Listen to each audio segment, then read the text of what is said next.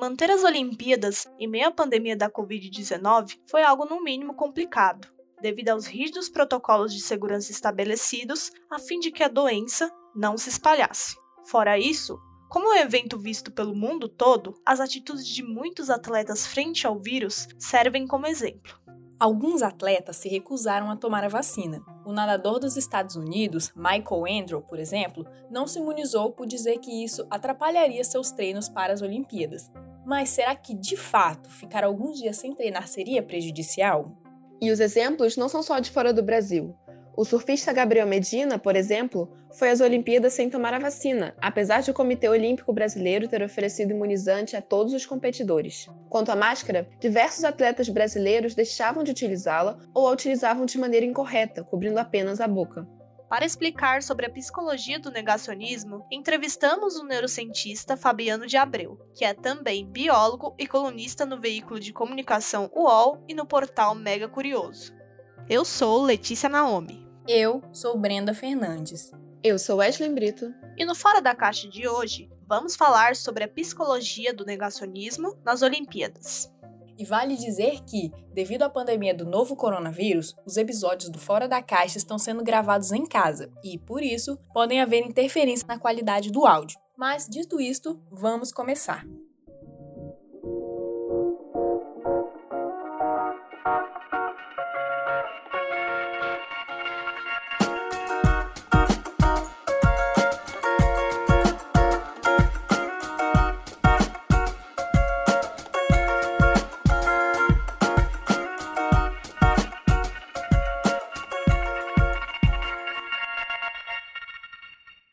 Precisamos desvendar o porquê de alguns atletas não seguirem os protocolos sanitários estabelecidos pela Organização Mundial da Saúde.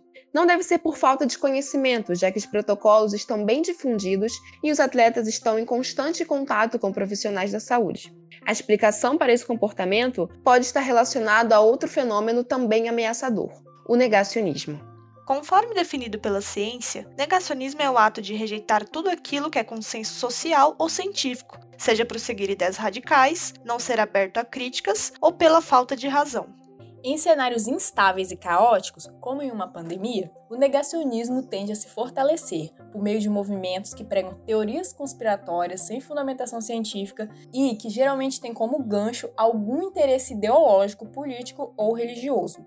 E o negacionismo é algo que vai além do contato com a desinformação. É também algo psicológico, que envolve a dinâmica do cérebro.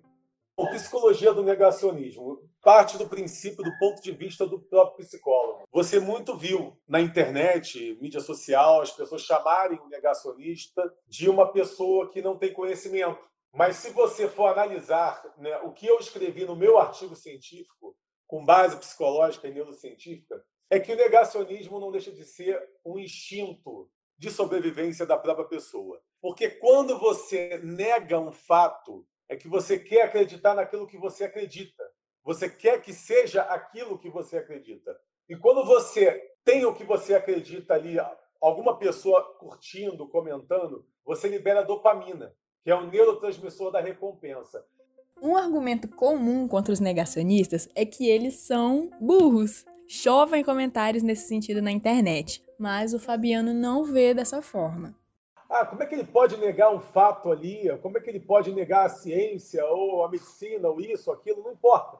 Chamavam de burro, né? aquela pessoa específica. E eu não vejo por esse, por esse lado, porque se a gente for avaliar burrice cientificamente, a burrice ela é o córtex pré-frontal do cérebro ou inativado, ou atrofiado, menos desenvolvido. E aí, se você pegar os dados da OMS, que o Brasil é o país mais ansioso do mundo, dados de 2019, que permaneceram em 2020. Então a gente vai ter que chamar o brasileiro de burro, porque se você tem uma ansiedade muito alta, você não tem a comunicação do sistema límbico com o córtex pré-frontal bem definida. Logo, as pessoas não têm a coerência. Então, por que, que você vê no Brasil mais e mais casos de incoerência? Pessoas com atitudes que você pensa, poxa, por que, que ela não pesquisou antes de falar aquilo? Porque o sistema límbico emocional ele sobressai ao lado racional. Isso é um problema que está relacionado à própria ansiedade. Segundo Fabiano, como a ansiedade é um problema recorrente no Brasil, o negacionismo ganha mais força. A minha geração, a tua geração, que é reflexo da minha geração, ela já tem aí problemas com ansiedade que são derivados dos problemas sociais e políticos, etc., do Brasil, que sempre existiu. E aí você tem a violência. A violência é um dos piores fatores para a ansiedade. Por quê? Quando você tem algo de ruim que possa te acontecer, o seu cérebro ele vai acionar o instinto. E como você aciona o instinto? É a ansiedade. A ansiedade produzida ali no hipocampo vai trazer memórias negativas, vai trazer a atmosfera negativa mediante o sistema límbico para você poder encontrar a melhor solução de saída. Então, se você vai para a rua pensando que podem roubar o teu celular, você já está com a sua ansiedade acionada, potencializada. Se você vai dormir, escuta um barulho da porta e acha que tem alguém entrando na sua casa, a sua ansiedade está ali. Então, o maior problema de ansiedade no Brasil é a violência. Ponto. É o pior problema de todos. E o Brasil tem um problema de violência que só aumenta, nunca diminuiu. Te falo que são dados, eu avalio dados. Eu converso com jovens. Eu vou fazer palestra agora na semana em Santos, é, online, com jovens de comunidade. Eu sei bem o que é a violência, né? E a violência ela só aumenta. E nos últimos anos, vamos colocar nos últimos 15 anos, ela aumentou assim de forma muito drástica a violência. Só aumenta, só aumenta. Então, isso vai fazer com que a ansiedade aumente. Quanto maior a ansiedade, mais negacionistas terão.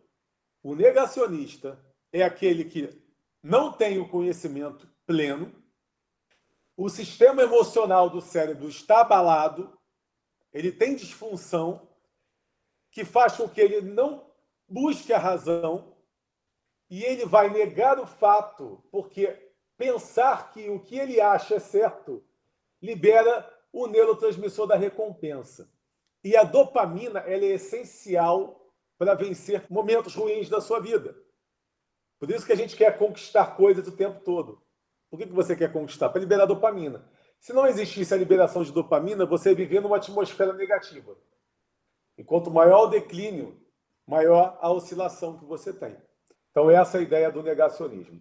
Necessidade de ter que liberar recompensa, hormônios da recompensa, quando toda a atmosfera é muito negativa. Está tudo muito ruim, eu preciso de conquista, eu preciso de felicidade. Então eu vou negar isso aqui porque aí eu penso ter razão e pronto, a razão é minha, eu estou feliz. O negacionismo ele vai acontecer, claro, que a própria falta de conhecimento está relacionado a esse problema que eu chamo de problema límbico. Porque quando o teu lado emocional ele é muito ativo, você é muito ali emocional, você acaba cortando. E a palavra certa na ciência é inativando, é isso mesmo. Você inativa o lóbulo frontal do teu cérebro. Então, você nega o fato porque você não quer nem pesquisar sobre o fato. Você acredita que está certo ali, tem vários motivos. Um deles é a própria falta de conhecimento, é o limite de conhecimento e a falta de vontade de buscar o conhecimento. As pessoas têm o Google ali, mas não buscam, não se aprofundam. Então, quando o nosso cérebro está abalado por algum motivo, como pelo estresse constante e prolongado de uma pandemia, tendemos a negar a razão e a realidade. Com isso, liberamos dopamina, o hormônio da recompensa que nos traz satisfação. Nesse caso, será que os atletas como Michael Andrew e Gabriel Medina tomaram atitudes contrárias às orientações para frear a propagação do vírus porque queriam escapar da realidade? Ou de alguma forma estariam tentando blindar seu psicológico para ter um bom desempenho nas Olimpíadas? Bom, Acredito que a gente só saberia disso se tivesse acesso à mente desses atletas. O que sabemos é que não seguir as recomendações de especialistas para evitar a Covid-19 pode gerar diversas consequências, tanto na questão da disseminação do vírus e no aumento da probabilidade de geração de novas variantes, quanto até em problemas para os próprios atletas já que as sequelas que o vírus pode deixar após a recuperação são mais graves que as possíveis reações adversas das vacinas. Além disso, nesse estágio da pandemia, já temos muitas informações consideradas confiáveis acerca do novo coronavírus e da eficácia das vacinas, como pesquisas científicas, artigos, entrevistas com especialistas da área, entre outros. Por isso, consultar informações sempre de fontes seguras é a melhor forma de se proteger, tanto do vírus quanto do negacionismo.